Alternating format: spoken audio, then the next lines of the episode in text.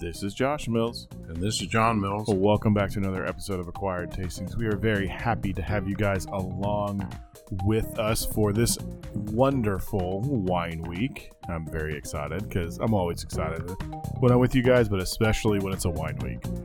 Yeah, I like wine too, but you just get too excited about it. Well, I mean, I love it. It's Yeah. it's my thing. Yeah. And I hope everyone had a wonderful American Thanksgiving Yeah, I've been. and had good times with their friends and family and significant others and dogs and cats and all that stuff. Yeah, and even even if you just did a friendsgiving Right. with a close group of friends. And I found Nouveau Beaujolais, Nouveau, Nouveau Beaujolais or Beaujolais Nouveau, whatever you call it. you found so you're happy. I know. Well, I only bought two bottles. They go, oh, we hadn't opened the case. Oh, there's one that's open. They expected me to buy a whole case, but until I taste it. Yeah. Well, and I mean, I, I I hope I have spoiled you on good Beaujolais. That Well, you have. Nouveau this- is more just a nostalgia for you. It's a tradition. Well, so speaking of wines, Dad, what wine are we doing? What type of wine are we doing this week? We're doing what we call Big Reds, Okay. and I have the Arrowwood Sonoma Estates Cabernet Sauvignon. Okay. It's 14.5%, so that's pretty big right there. Yeah. So, and then what are your snacks to go along with it? Well, they're not exactly snacks. I mean, we got a lot. The Instagram's going to show this big plate of food, two t- by two eggs. I've got meatballs, I've got eggplant parmesan, and I've got a beef pot pie. There's plenty of food right there. Oh yeah, So- tons of food. Yeah. So, what wine are you doing, Josh? So I'm doing from Ridge Vineyards the Pagani Ranch Zinfandel. So it's a it's a it's a bigger red, and we'll talk about kind of what we mean about that as we get going. And then my pairings this week, I have mm-hmm. some Asian dumplings, I have a taco ish soup, and then some braised short ribs. And I, I'm confused what to do. I mean, we got so much food here. It's like, where are you going to start? Well, uh, I, we could start anywhere, right? yeah, we can start anywhere, but We could use my food with your wine, and oh, you don't like doing that. well, I mean, it's I've let- fine. I've let some of our, guests do that. It's fine. I mean, But we when usually try to best on plate, you have to go down to the plate. Right. But I think the place we need to start is talk about two weeks ago in the blind. Oh yeah, yeah, yeah. So I blinded a liquor and I got down and thought it was a cherry liqueur. Yeah, I I I told you I was going to scream if you didn't get it. it was very, very noticeable. So you you got the dose. I mean, it it just boom. It's like cherries. It's really black looking, and yes, you ding ding ding. You mail, nailed it. It's cherry Heering, the original cherry liqueur. Okay. It's from 1818. wow. So I think they're doing something right if they've been going that long. Yes, they have been going for quite a long time there. And I love it because I don't do Singapore slings, which is something you would use it for. Right. But the blood and sand. yeah. That's That's your- what I use it. Yeah. It's a great little bar staple because it does have a really good cherry flavor and it's not artificial. Right. it also it's darker in color so it can add some of that kind of what do you say like depth to a cocktail That's right. from its from its looking as well That's right. Yeah. but all right so let's go ahead and move into the wines we're going to start with my wine this week and once again my wine is the from 2018 it is the ridge pagani ranch which is a vineyard zinfandel so it's a single it's a single vineyard zinfandel Okay. from the Pagani Ranch Vineyard, and it is actually so it's set 90 or excuse me 84% Zinfandel, 9% Alicante Bouschet, Petite Sirah. Bouschet. But what? I don't know that. Right. Alicante Bouschet. I I don't quite know it either. I know it's another kind of red grape that's grown up up there, but it's still considered a Zinfandel on Okay. label because it's above 80%. Okay. Yeah. 80. Yeah. So, and they, they're a pretty good elevation, I think. Yes, so Ridge so Ridge is a is an older winery. I mean, for America, for American, you know, timeline. They kind of the they started the winery or they restarted the winery in the 40s, but its history goes back to 1885 when they kind of bought the 100 acre property, which is at the top of the Montebello Ridge. Mm-hmm. And it's a really cool place. It's right outside of kind of the, I guess you could say the tech hub. So kind of Cupertino, Okay. down kind of a little bit farther south in the Bay Area, and you literally drive to the top of this ridge, and the vineyard's right there on top of it. I think I read it's a thousand feet up. That right? That sounds about right. I could I could totally believe that, but it's really just up there on the top, and actually, it's uh right along the San Andreas Fault. oh, good. Oh, good. So- that, that could cause problems. Yes, it could. But you know, so they've had this they've had this property since the eighteen since the eighteen eighties, and you know they did these tele, trellis slopes, and then you know, co- uh, not COVID, the other big shutdown in wine, um, prohibition. Yeah. Prohibition hit, and they were, you know, kind of they were kind of caught caught by that, but they came back I think everybody. Yeah, well, no, some people actually stayed open for because they had religious connection. Well, when they had speak. Well, yeah. yeah, Okay. but wine's a little bit harder to produce Right. in in com- compared to li- yeah compared to uh compared to liquor. Yeah.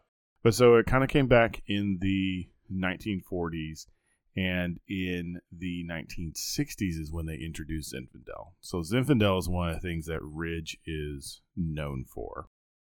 Uh, so what are you what are you kind of smelling on it, Dad? Well, first I'm seeing some pretty good leg. you scolded me. The glass might be a little bit not pristinely clean, but I've got some great legs on it.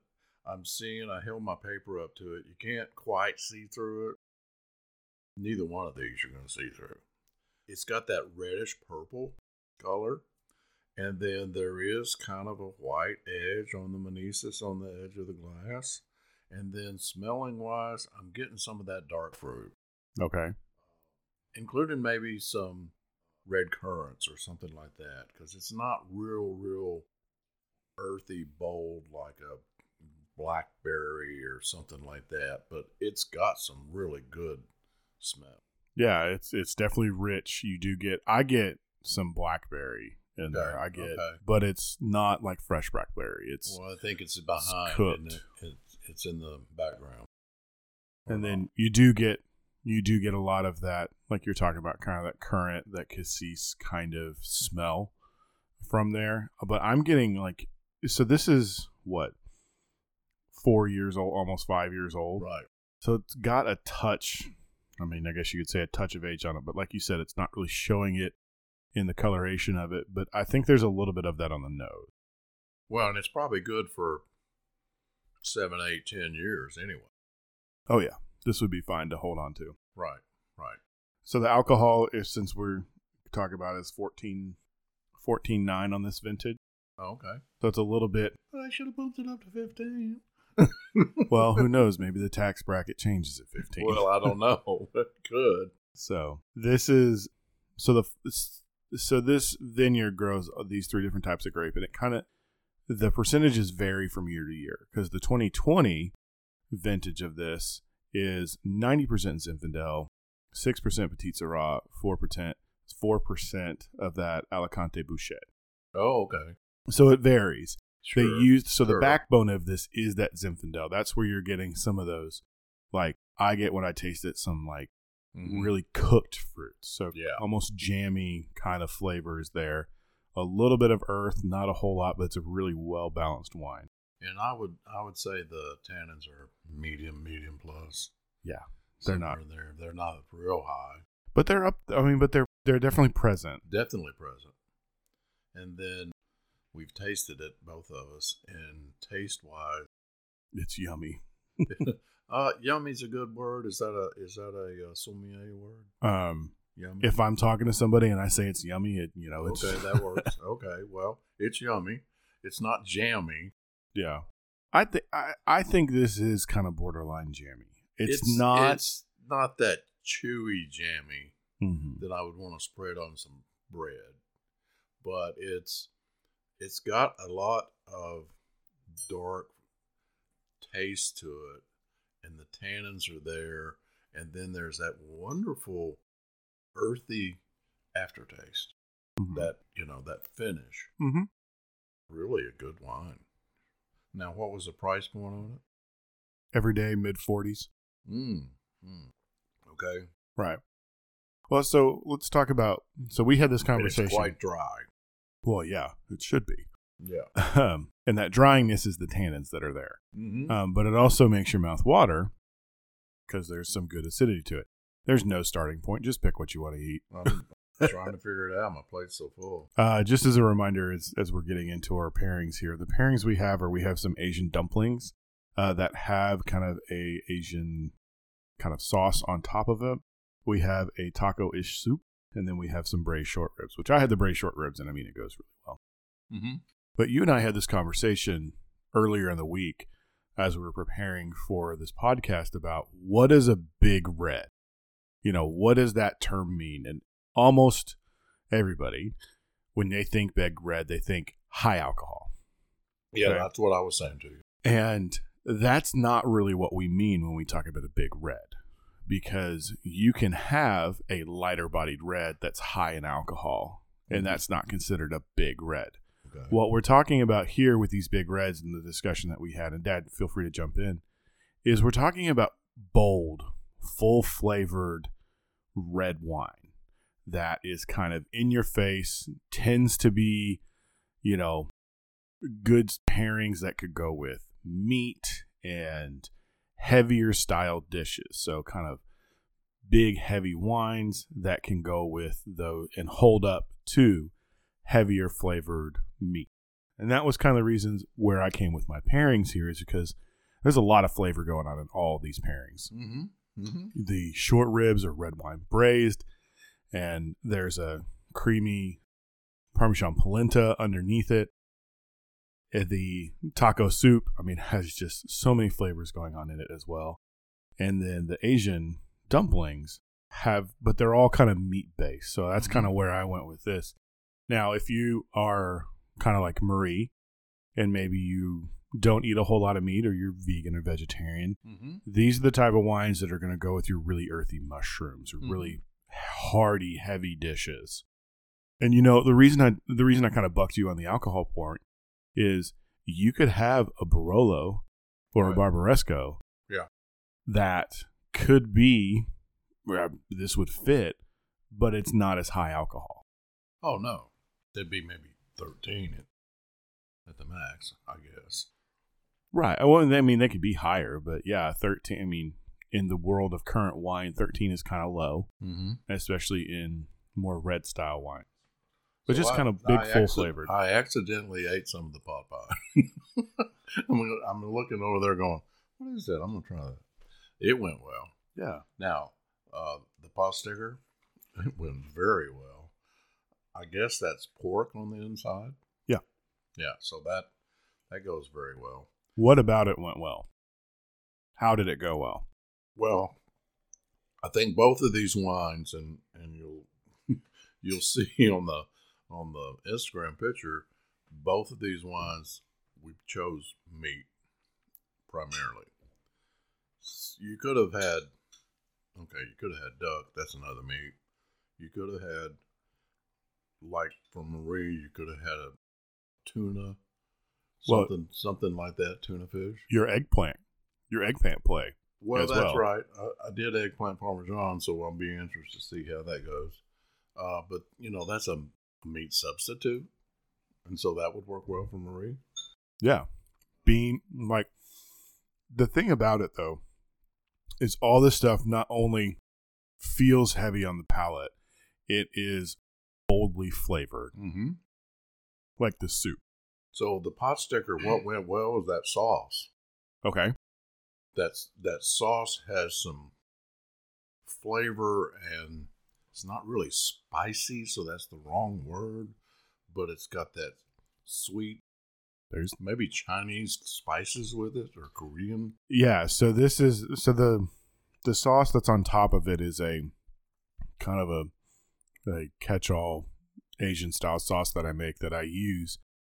I use a bunch of different sauces to make, and there is one. There's a Szechuan sauce Okay. that has spice in it. That so there's a spicy element.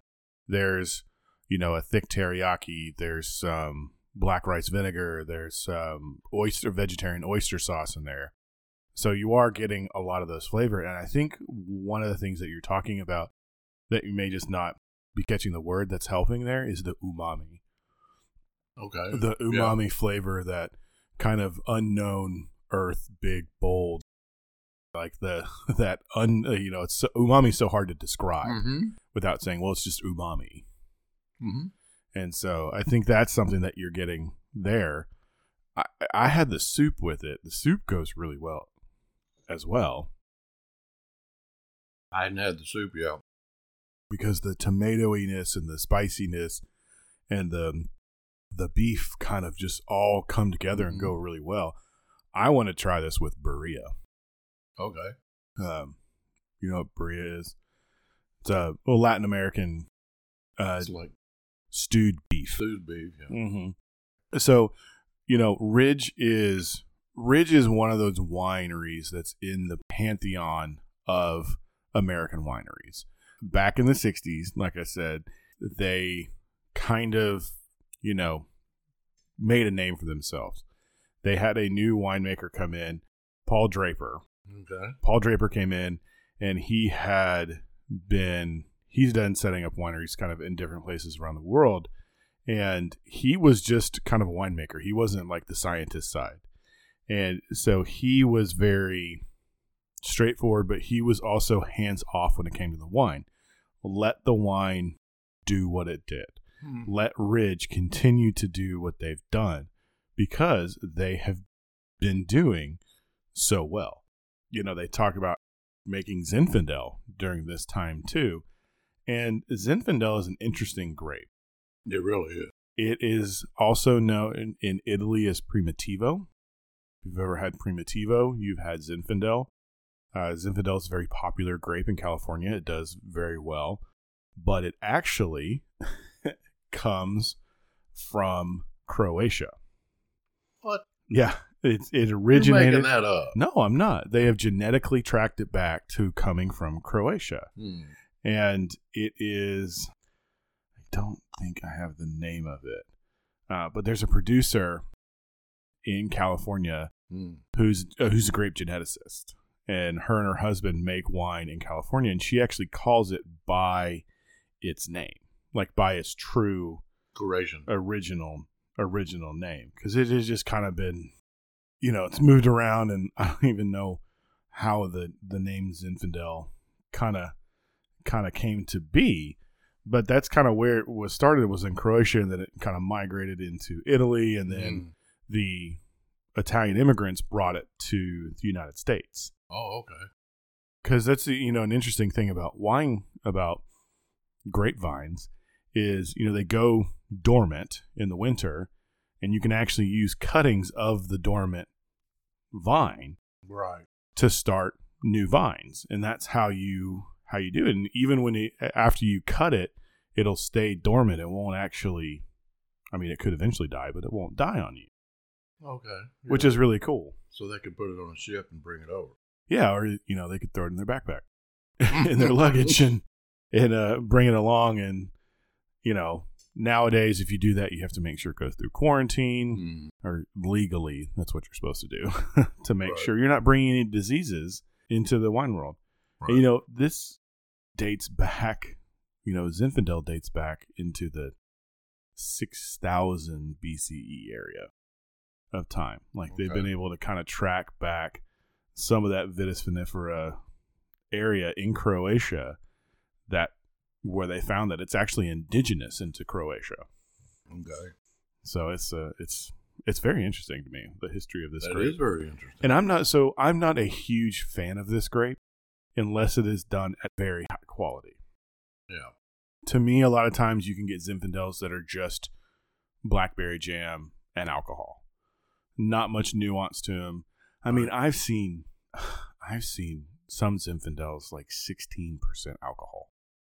That's just way high up there. You know, they're high sugar, they can grow really well, and it's just I mean, it's it's to me they're not good. That's over the top. Yeah, but they're super jammy. They're so they're super jammy, which comes across as super sweet, which makes them very approachable hmm to new drinkers. This is kind of more the style that I like, where it's refined, it's restrained, it's you know, it's really showing how good a good winemaker Mm-hmm. Yeah. can do with this. So I've been jabbering for a long time, and Yeah, you have. I've been eating. What uh? uh, what? So tell, the- tell me, tell us about it while I eat. So- Don't forget to tell us why. So, well, this this spare rib is really good with it, and the reason is there's that fatty layer, and in fact, you're not really at my age. You're probably not supposed to eat that fat. Maybe even Josh's age, you're not supposed to eat that fat, but it, that fat's on there for a reason.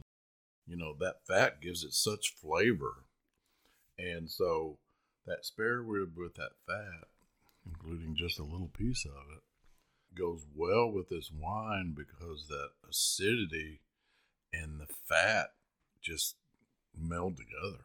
They're really good together. Yeah, So, and the and the wine's dry enough that it says, "Okay, you're you're still thirsty. Go get another bite of that food, and then drink some more." yeah, and that's really what's happening.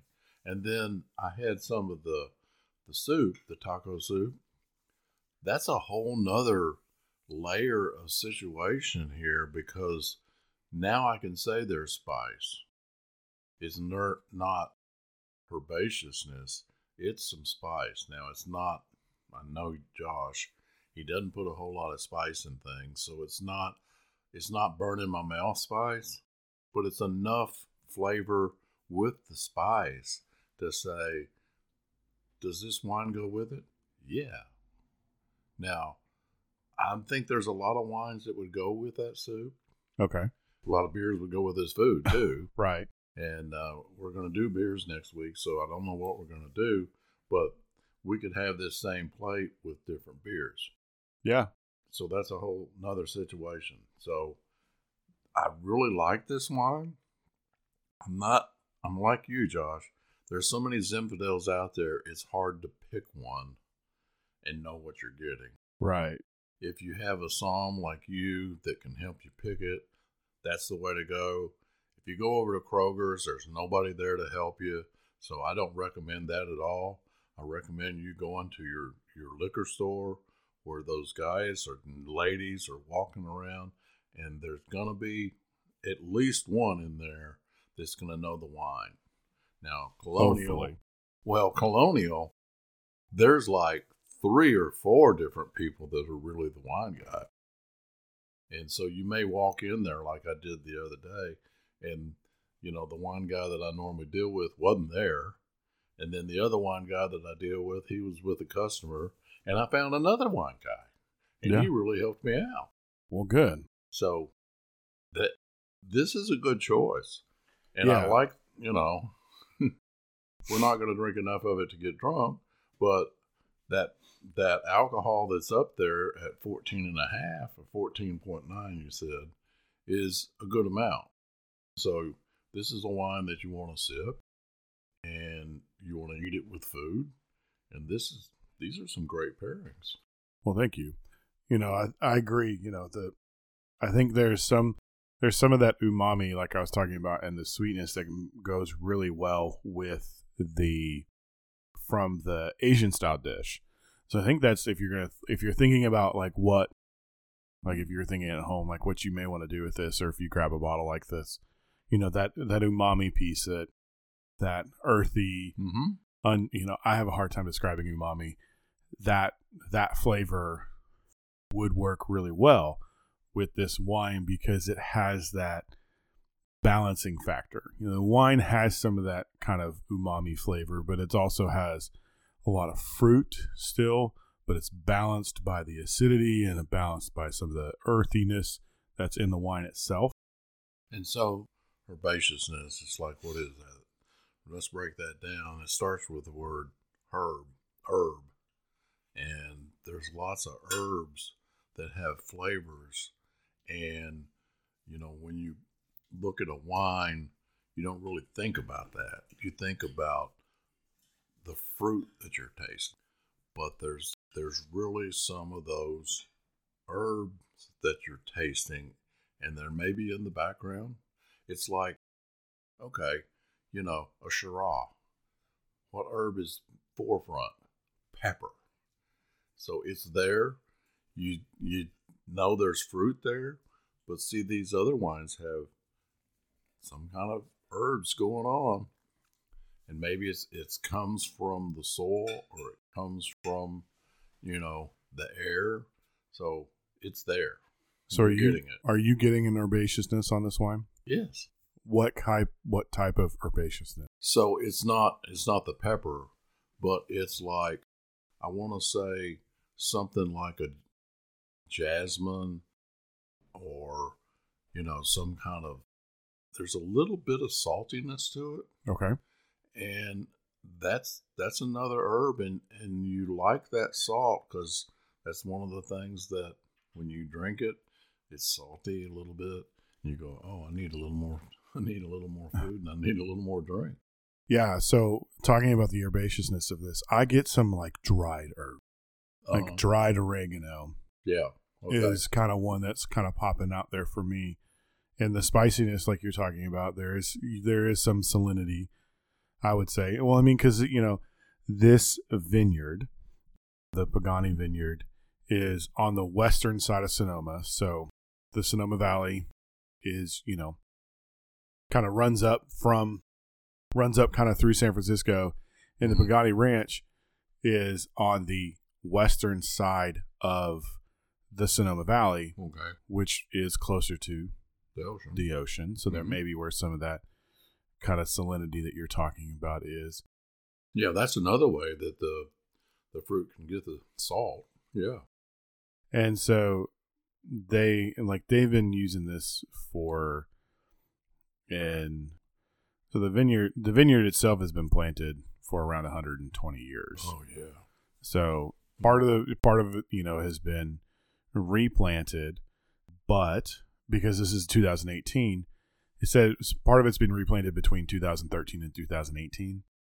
But because this is 2018, there may not be that much of that new planting in there. So there's a lot of older vines right that have been right kind of giving this giving this wine some like extra depth in it Mhm. and it, they use um, American oak barrels for this. I can't find the tech sheet on on the vintage that we're drinking, but if it's kind of based on what they've been doing before, there is only fifteen percent new barrel usage. okay Most of it is most of it is at least three year old or older, okay which gives you know the older the barrel is, the less it expresses within the wine mm-hmm and it's in barrel for Mhm. 14 months. oh, okay So it's destemmed when it's cru- when it's crushed, so you're not getting any extra tannin level there. That's why you're not getting a whole bunch of tannins. The you know, it doesn't have a whole Zinfandel doesn't have a whole lot of tannin itself. And because, you know, you're not using any stems to go with it, you're not getting any of that extra mm-hmm. tannin presence. hmm And that's another you you sparked a memory here to me or, or knowledge or something. Another way for the fruit to get something that's herbiness is from the soil. You know, the soil can give you that saltiness, or the soil can give you that lime flavor, or the chalkiness, and so that adds all together. I'm not really getting any chalky, and I'm not really getting any any. No, it's not any, really. uh, so Sonoma's not known for having limestone. but I'm just saying that that's another way for the for the roots to get that and and impress it into the grape. Yeah. This is uh you know, I I really like Ridge. I don't buy Ridge a whole whole lot. It's a bit out of my kind of daily price range. Yeah. And but I every time I have Ridge, I really enjoy it. Mm-hmm. You know, the Montebello Vineyard, Marie and I actually visited it Okay. uh, when I was down there doing some training with Apple. Afterwards, we went up to the to the Montebello Vineyard, Okay. because it's right outside of, you know, it's That's when not that she's far. living in San Francisco. Uh-huh. Yeah. It's not that far out from where I was in Cupertino, Yeah. and it is like I said, it's stunning. It's literally at the top of of a ridge, Okay. and the Montebello wines uh, that Ridge do are Mhm. very high priced. Yeah. Um, you know, we're you're looking at probably spending hundreds hundreds of dollars Hundreds. Okay. at least, Yeah. probably at least around two hundred dollars Wow. for a bottle of it. Okay. but it's it's so well known it's so recognized i believe i'm not i'm not sure because i don't think it was a napa wine i don't think ridge montebello was in the judgment of paris but it was in the Oh. conversations for Oh, to okay. be one of the wines Okay. that was going to be present at the judgment of paris in the 70s Okay. when that happened but there's a you know ridge does a ton of stuff they do a lot of really good stuff and they really one of the things they focus on is single vineyard Yeah. And sustainability, being kind of hands off. Natural Mhm. ferment their Mhm. wines; they don't inoculate. Mm-hmm. And you know now they're you know they've grown so much they have property all over. From you know they even have property down in Paso Robles. Oh, okay. So it's um they have quite they do whites and reds Yeah. as well, but they're known for their reds and especially their uh, Zinfandels. Zinfandels. Okay. Got some good pairings. I'm gonna be in trouble again I'm best on plate Yeah. because they're all three excellent pairings. Well, is there anything else you want to know, or Well, you ready to switch over to your wine? I think we're ready to switch over. If All you right. are. yeah. So why don't you go ahead and tell us So what I, your wine is Yeah. and what your pairings are? so I have the Arrowood Sonoma Estate Cabernet Sauvignon, and it's 14 and a half, so it's slightly under yours. And then I have meatballs, I have eggplant parmesan, and I have a beef pot pie. So I went really meaty, except you know the eggplant, Yeah. but still it's got that red meaty sauce. So pretty much the same as what you did. Now, the wine I was looking for, I did not find.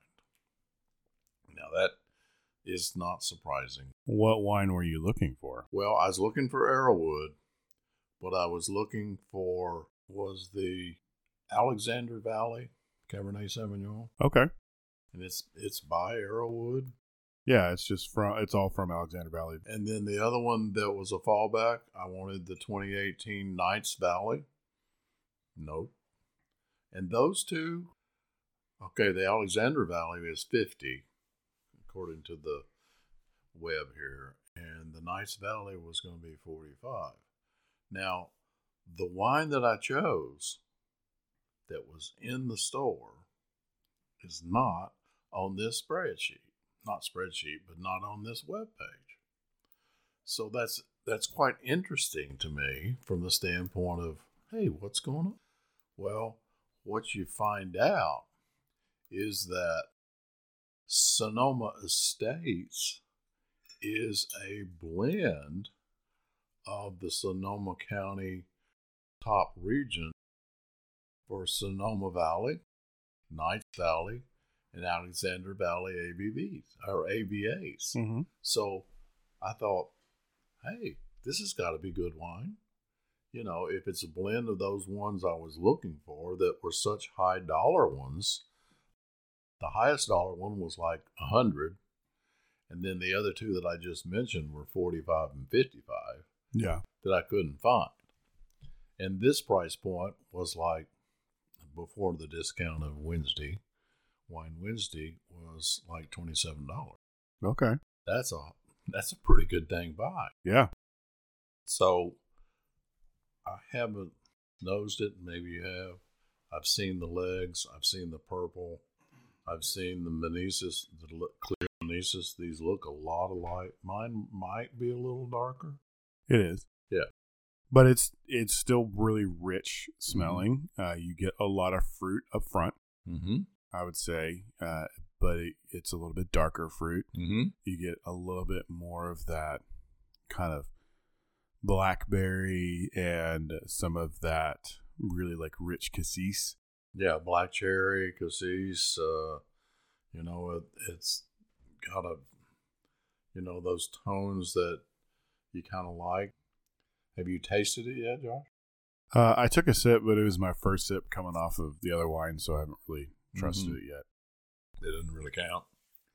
Uh, so it's it's very you know I like it. It's a very enjoyable wine, and I was telling you before the podcast, I think I've been to this winery, and the reason I say that is that they have on the tech page or their web page, they show, you know, come visit us, and there's a 360 of the tasting room, and there's a picture that looks over the winery with like a bar where you do the tasting.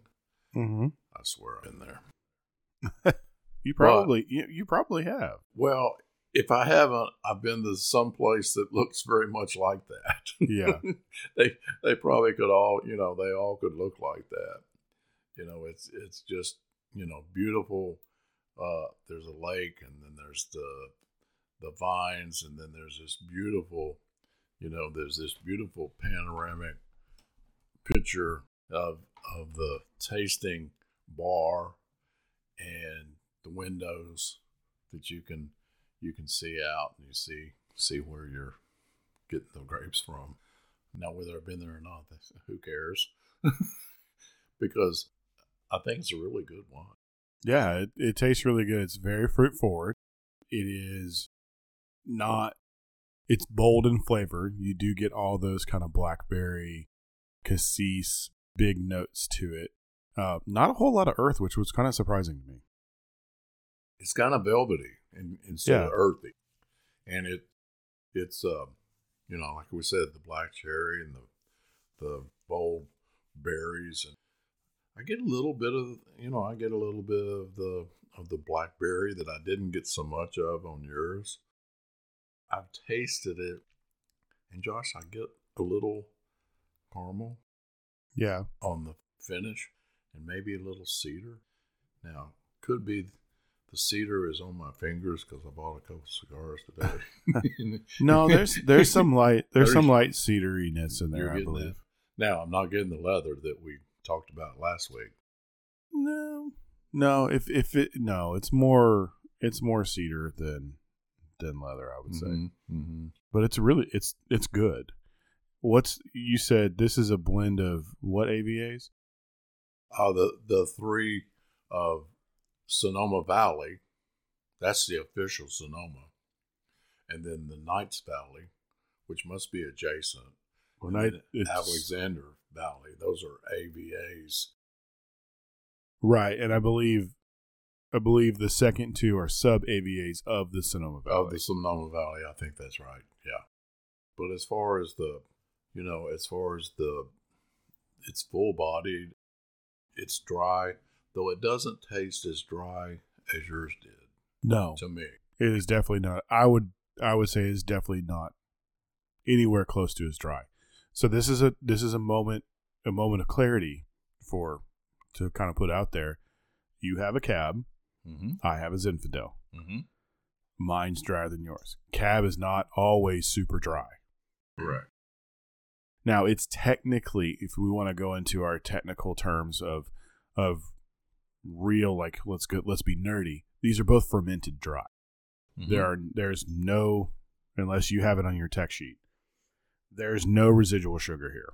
I don't have it on the tech sheet, but I agree with you. They are so they're they're fermented dry. Mm-hmm. So when we're tasting wine and we're talking about dryness, we're talking more in the lines of tannins. Mm-hmm. I would say that my wine has more tannins than your wine does. Which surprises me. All comes down to winemaking choices. Mm-hmm. Mm-hmm. I expected mine to have more tannins. Right. Whether that's a good thing or a bad thing, I, I don't know. Really expect. yeah. I expected my teeth to get really furry. Well, and I think part of that is so Sonoma, and this is going to be a a sweeping general statement here. Oh boy, here Uh, we go. There's Uh-oh. no, Any it's, Sonoma listener? no, it's no. This is a very general statement. So, and I'm. I'm gonna I'm gonna say this. I'm gonna say it like it is. and just kind of what I've tasted in my life. And if you want to send me stuff to prove me wrong, hit me hit us up on the socials and I'll and I, I would love to taste some stuff that blows my mind. To me, Sonoma is a little bit more fruit forward Mm-hmm. And softer Mhm. tasting than Napa, which is just on the other side of the hill. So, I mean, Sonoma's a lot cooler than Napa. Mm-hmm. So you're getting you get those. It takes longer for these things to develop. It takes Mhm. a longer for them to ripen. So, in growing in a cooler climate, changes kind of the way the grape presents itself. And I think some of that is why we're getting less tannins here. Right. We're getting some of that softer style of Cabernet, Right. which is great. It's great. It's really fruit forward and very, very approachable. And you said twenty five dollars on the bottle every day. Twenty-seven. Every day, yeah. So That was every day. That- Wednesday, five off. like I said, that's everyday price. Yeah. Yeah. But yeah, I was real happy with that. Have you tried any of the food? No, because I've just been drinking. just I've just been drinking the wine and talking Okay. because it's good. Like Okay. I, Uh, so this is one that it has big bold flavor. It's it's very fruit forward. It's very approachable. It's very just drinkable. Mm-hmm. Like yeah. like I've almost drank half my glass just sitting here, not eating any food because it's. Uh, I think I have too, but I've been eating. But you've been eating. I haven't because it's just it's very like I like I've said it's very approachable. It's very balanced. I would love some more acidity on it, but I also love acidity in wine. hmm Yeah. I would like a little bit more tannin, but I like a little bit more tannic wines. Right. I tend to too, Josh. But I'm not unhappy with this wine. No, it's great. I think it's a great wine. So let me remind you and everybody else for my sides or food, I have meatballs, I have eggplant parmesan, and I have beef pot pies. Everything's been bought. so there's some there's also some sauce for the meatballs. You bought the eggplant parmesan pre-made Yeah. from where? Fresh market. Oh, okay, cool. You know, I was wandering Kind of in around. their like cold case area. Yeah, yeah. So uh, I love eggplant parmesan. I used to just, it's labor intensive to make it. You take the eggplant and you cut it in slices and you peel the that purple outside off and you salt it down and let it sit there and get the juices out. Then you start frying it and all this. I mean, it's so labor intensive, but this is like thirteen bucks for for two Yeah. two good slices. Sometimes your time is worth just buying, I I decided it was. and I totally get that. So and then the and the meatball I bought too, and it's really a good meatball. Yeah, I hadn't tried the eggplant yet, but I've tried the meatball, and it's actually this could be a sin in some people's mind, but it's it's turkey. It's a turkey. Mm. It's a turkey meatball. okay, so a little bit healthier. Yeah. So there's no there's no beef in it or pork. I don't think so. Okay, that's also for people who choose not to eat pork. Right. Exactly. Exactly. It's good. So Very you know, poor turkey, what he do to you? But uh, some time of year, we can make meatballs out of him. but yeah, in this and the sauce, it's not a spicy herba- herbaceous sauce, so it just kind of layers over that meatball. I mean, it's just a good marinara. Yeah, yeah, it's not real heavy, but the the wine goes with that meatball Yeah, it pretty does. well. Yeah, it does. So the it re- it brings out the acidity Yes. to me. It really pulls down those fruit flavors, and I think that's matching that acidity that's in the sauce, and kind of just the fat that's coming through and the the flavor of the meatball itself. Because it's not like the meatball doesn't taste like turkey. The meatball Mm. tastes like a meatball. And that's probably because they seasoned it well. Oh, of course, of course they did. Oh, It's really good, isn't it? well, I'm I'm over here eating the eggplant. Oh, really? It's one of my favorites. Yeah. You do you you do love eggplant. So I think uh, so eggplant, like I said earlier, I think was a great call for bigger reds. I think it is a it has that texture, Mm-hmm. but it also takes flavor really well and itself has a good flavor Correct. that can go really well with bolder style wines. Now, which is a hard thing. It's you know, sorry, I didn't mean to cut you off, but Maurice talked about this as being a almost full time vegetarian. That sometimes when it comes to actually pairing, red wine can be kind of hard. You have to really think about the sauce you put on it. But there are things like eggplant. I Mhm. think things like squashes Mhm. could be good, just as long as you give them a little bit bigger of a flavor, because squashes can be really sweet Yeah. mushroom mushroom dishes mushroom risotto i think would be a great Oh yeah. pairing Oh yeah. with absolutely. your wine Absolutely. So how did it go how did how did the eggplant? Oh, the go eggplant went well. So the sauce and the cheese really went well. And then if you're liking, if you like eggplant, and eggplant's kind of a texture. Okay, it's hard to describe because there's there's those those little bitty seeds in in the eggplant, and it's got this texture of chewiness, and so that chewiness and that texture, and then the sauce and the cheese on top goes well with this wine. It would have gone well with your wine. yeah I mean, just just the the fruit of these two wines goes well with that sauce and the eggplant. You ought to try the sauce, Josh. I know you might not like the eggplant, but that sauce and cheese really goes well. Now we could have we could have done a whole lot of different foods. mm-hmm If we'd have had a, a big old whole duck and we'd have cooked cooked that rascal, I think if we'd have done Peking duck with that fat okay of the outside of that duck and then got down to the to the meat of the duck, I think it'd gone well. i think so duck is an interesting one for me when it comes to bigger wines like this i think it really depends on what you do with it Mm-hmm. I think the sauce matters. And this is so something that I've been learning. I mean, I've, I've kind of known this, but something I've been exploring a lot in my own personal like pairing and and those sorts of things is that how much the sauce matters Mm-hmm. and how much the little changes of that really are what. So, like we think about like duck, pork, we like mushroom, we think about like the base element Mm-hmm. so much a lot of times when it comes to pairing, but the sauce really matters because if we would have had something super spicy, like if we would have had, I think, some real spicy like Indian food or Thai food, Mm-hmm. I don't think these wines would have worked. No. Even if it was a steak or a pork or something like big like that, because the heat of the sauce would intensify the alcohol. A big poblano with the spicy inside of of um, rice and shrimp, and then heavy on the on the spices.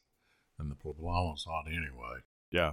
No, that wouldn't have gone No, it wouldn't. It, it Yeah. would have just burn. It would have burned us up. right.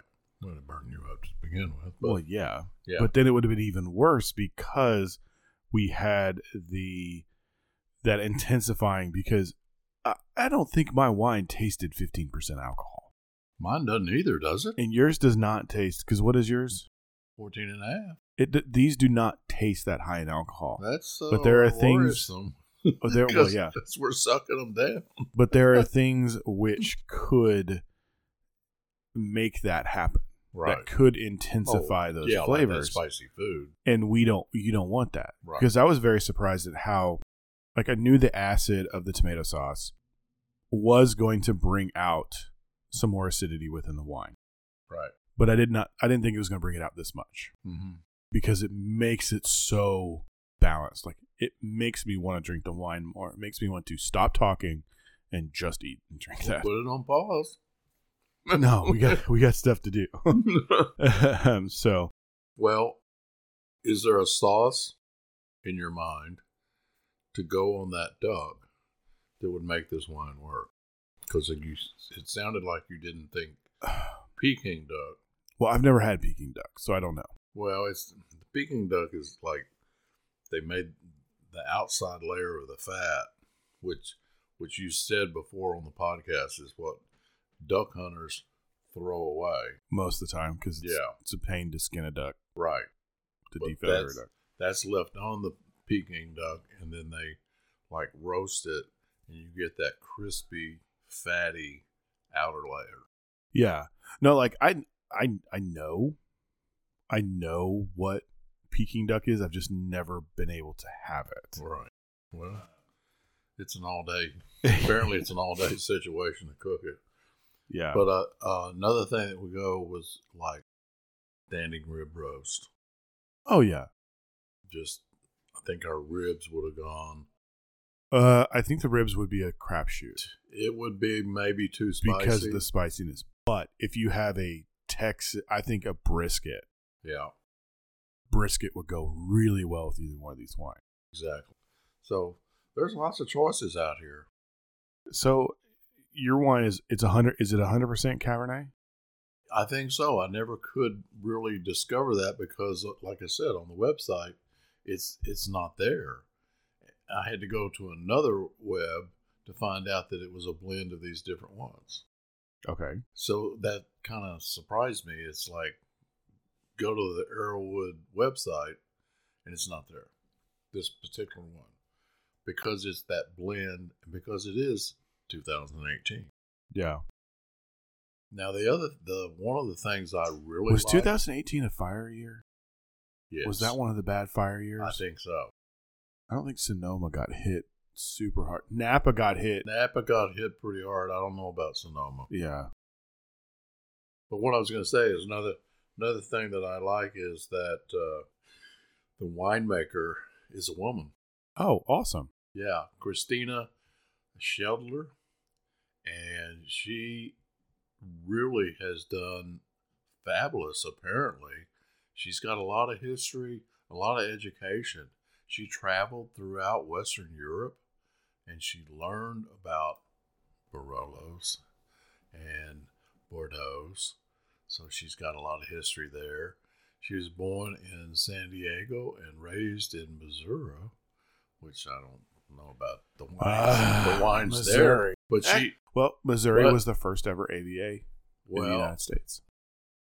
But she went to school at the University of Missouri and got a double major in biochemistry and architecture economics.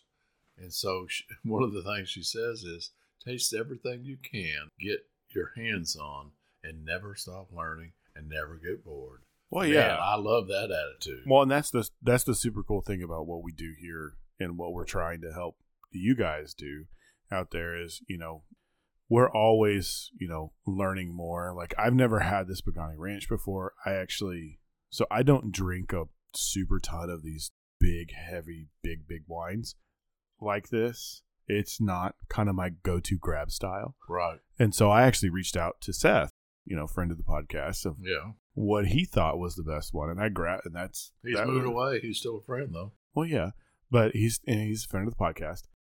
That is actually oh, so that's one of the wines that he suggested, and I know he loves Ridge, and I've had Ridge before. and Every time I have Ridge, it's great. Mm-hmm. But Z- like I've said before, Zinfandel's not really a grape that I go to.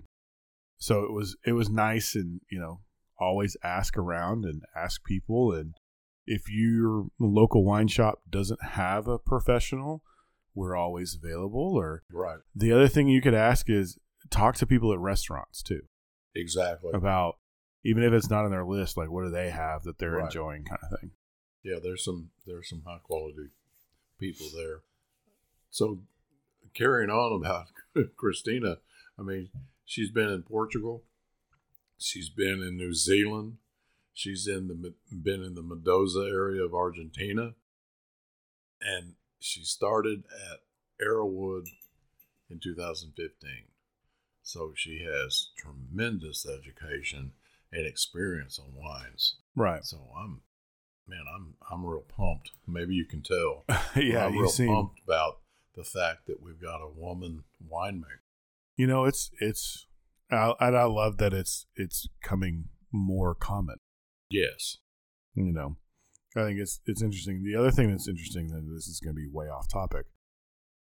The amount of basketball players, professional NBA basketball players that are getting into wine and that are super knowledgeable about wine is also very exciting. I'm I'm not follow that. So I, I've been listening to a couple podcasts recently, and they've just been talking about these. There is a growing wine culture in the NBA, which it and it's not just a fad. Like they know their stuff. Mm. Like one of the one of the vineyards is um, Dwyane Wade owns. Oh, okay. It's Wade Cellars. He does stuff out of Napa, and CJ. I think it's CJ McCollum who I listen to. He's he's doing stuff out of Oregon, and they're being very intentional. They're they're not just doing it like throwing their name on it, kind of like tequila. right. they're actually you know involved in the process, involved Okay. in the winemaking, which is also Awesome. really cool to see the diversity of the space growing. Because I think as many people that can see that there are people like them in the wine industry Right. is going to make it even better. And now I, I really want to dive more into indigenous folk who are doing wine and being winemakers and and all that because it's it's just an amazing deep dive and kind of like you said you can never stop learning in, Right, in, in exactly. in this field because it's always changing it's always growing and it's always expanding So that's pretty much everything I have about it. I mean, What did- there's, there's some more here, but mm. the the different the different vineyards.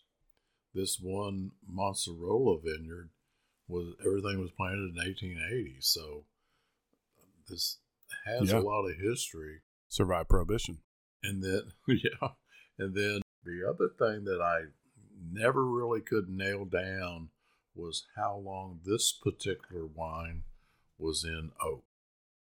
okay One of the older, one of the higher dollar ones, and it's the most higher dollar, it's like a $100 or something, is that it was in oak for 32 months.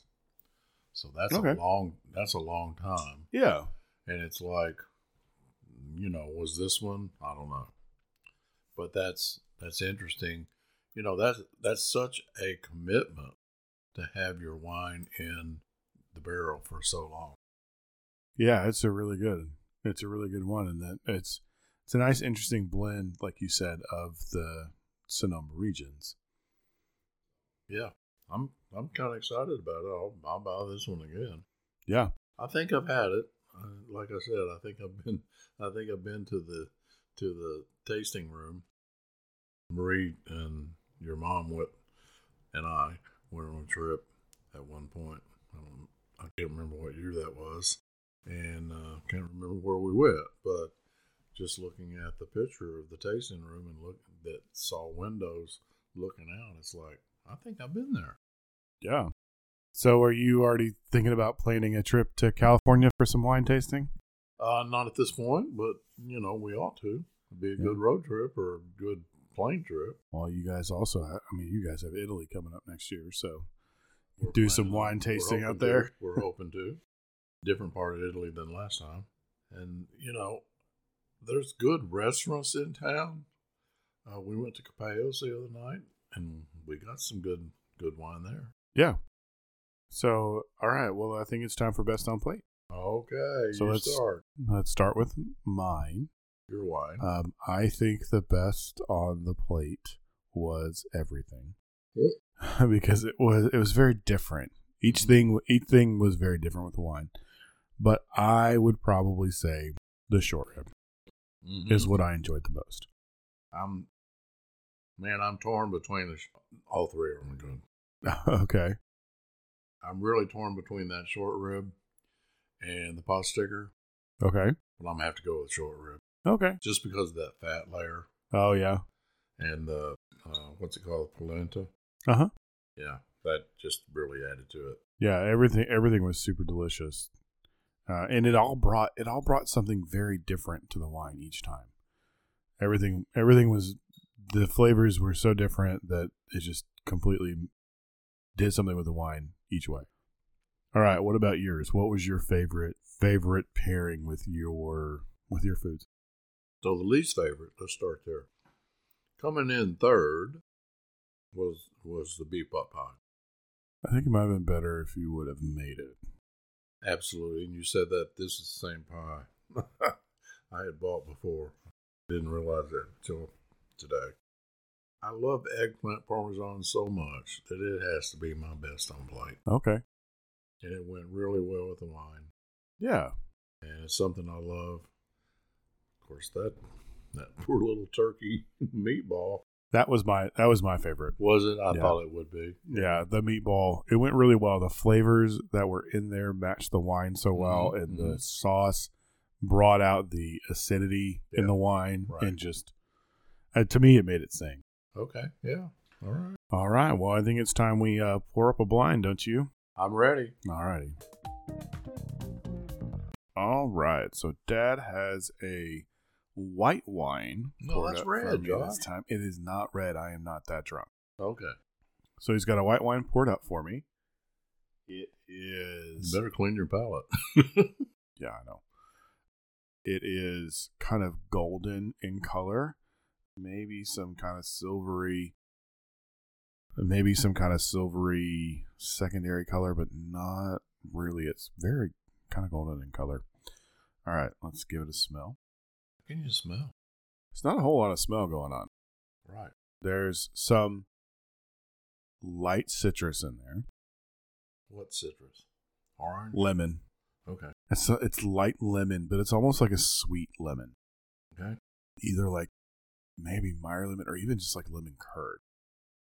Not a whole lot else in there. You ju- you just opened this, right? Yeah. And it's not super cold. It's in our little, Right. It's fridge. so it's cellar temperature. yeah, 50. Sometimes so sometimes if it comes out of the Accident- fridge, it'll be too Yeah, right. it'll be too cold. So that's that's one of the reasons you cannot have a smell come out of a wine is it's too cold. So I'm just I'm making comments on that. That's right. Warm it up. Not a whole lot, so I'm just gonna go ahead and taste it. That texture's wonderful, isn't it? Yes. There's a light sweetness on it. It is coating on the mouth, but it dissipates very it dissipates fairly quickly. Doesn't just like linger there, but you can still taste there's floral. Taste- yeah, the taste is still. Definitely some florality on there. Any jasmine or. Ooh, yeah. Hey, I like this wine. It it has some florality to it. It has and the florality is kind of white flower, kind of like you talked about, like the jasmine, maybe a little bit of honeysuckle. Definitely the prevailing flavor. Uh, what are we going to pair with Nothing that's on our plate except maybe the polenta. The polenta might be the only thing we could pair with it. Let me try. Okay. So acid is medium. Alcohol is medium. Not a not a whole whole lot there. Not really phenolic bitterness. There's a bitterness there, but I don't believe it's the phenolic bitterness that everybody talks about. Definitely floral coming in here hot. There's some RS here, so I'm going to say it's not dry. I'm going to say there's that that tree fruits that like there's citrus there, but it's almost like pith or zest of a lemon, or almost like even some like apple skin for a tree fruit flavor. There's a there is some bitterness there though around the around the edges and around the end. It may just be going to this wine after drinking Big Reds, which is a which is a note, which can taste when you're different. doing tastings, taste the light ones first. but I'm yeah, I'm getting the same thing. So there is some fruit characteristics in here. We're talking lemon. Like I said, there's some pithiness to it. There's some like yellow appleiness, but it's really driven by that florality that's there and that sweetness. Not really herbaceousness. Some light earthiness. Okay, possible grape varieties here. Uh, we're looking at Gewürztraminer. We're looking at Torrontés. We're looking at Viognier uh, with that floral characteristic and the weight that it has. I just don't drink enough of two of them. This is warming up, so the legs are bigger, longer. They're not fat. So I think this is a new world wine. I think it's new world. I think, like I said, I've already said those possible grape varieties. I think this is new world Gewürztraminer. I think it mm, Washington or California Gewürztraminer uh, because it's that the the floral presence is there, the weight of the wine has that coating with that little bit of RS on there. So I am not going to go any farther than just saying that it's a United States Gewürztraminer from fairly recent in vintage time. Okay. All right, so we're gonna go ahead and uh, we'll do that, and you'll have to come back next week to find out how wrong I actually am uh, on this say it like that. on this wine. I've been really wrong, really wrong recently on wine, so I don't have confidence and I don't taste enough, which is just a personal thing. Anyway, might taste more. I know I do need to academically taste more. I just don't. But anyway, that's neither here nor there because oh, you are here to listen to us go through this, and next week you're going to listen to us go through beers. Now, Dad, we're getting into the holiday season, so I was thinking, unless you already had an idea, we do holiday beers. I had that idea too. All right, so we're going to be doing holiday beers, and I'm going to be do Should I bring out the Sierra Nevada IPA again? no, No. because you've done it before. uh, I'm going to be doing Delirium Noel. Oh, I'm going to be doing Delirium Noel.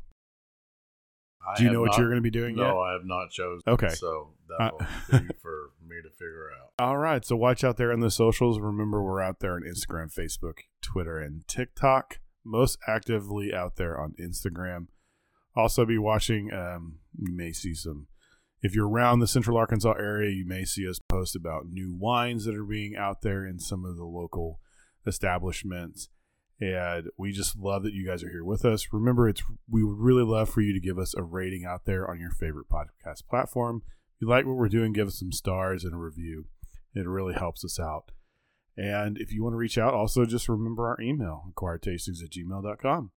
Now, from last week, we've not seen anything about a new name for Josh's Oh, yeah. Josh's cocktail. Oh, yeah. So come on, people, Yep. help us out. Yeah, let us know about that cocktail. That was, ah, it was really good. I'm gonna have to buy a new bottle of Calvados now. Anyway, so we really appreciate you guys out there, out there in podcast land and following along with us. You know, almost we're closer to a, our 150 than we are 100. So That's exactly right. we're we're working on that. We're working on that way. So another great podcast, Dad. I think so too. All right. So from all of us here at Acquired Tastings, this is Josh Mills, And this is John Mills. and we'll see you next time. Thank you. Goodbye.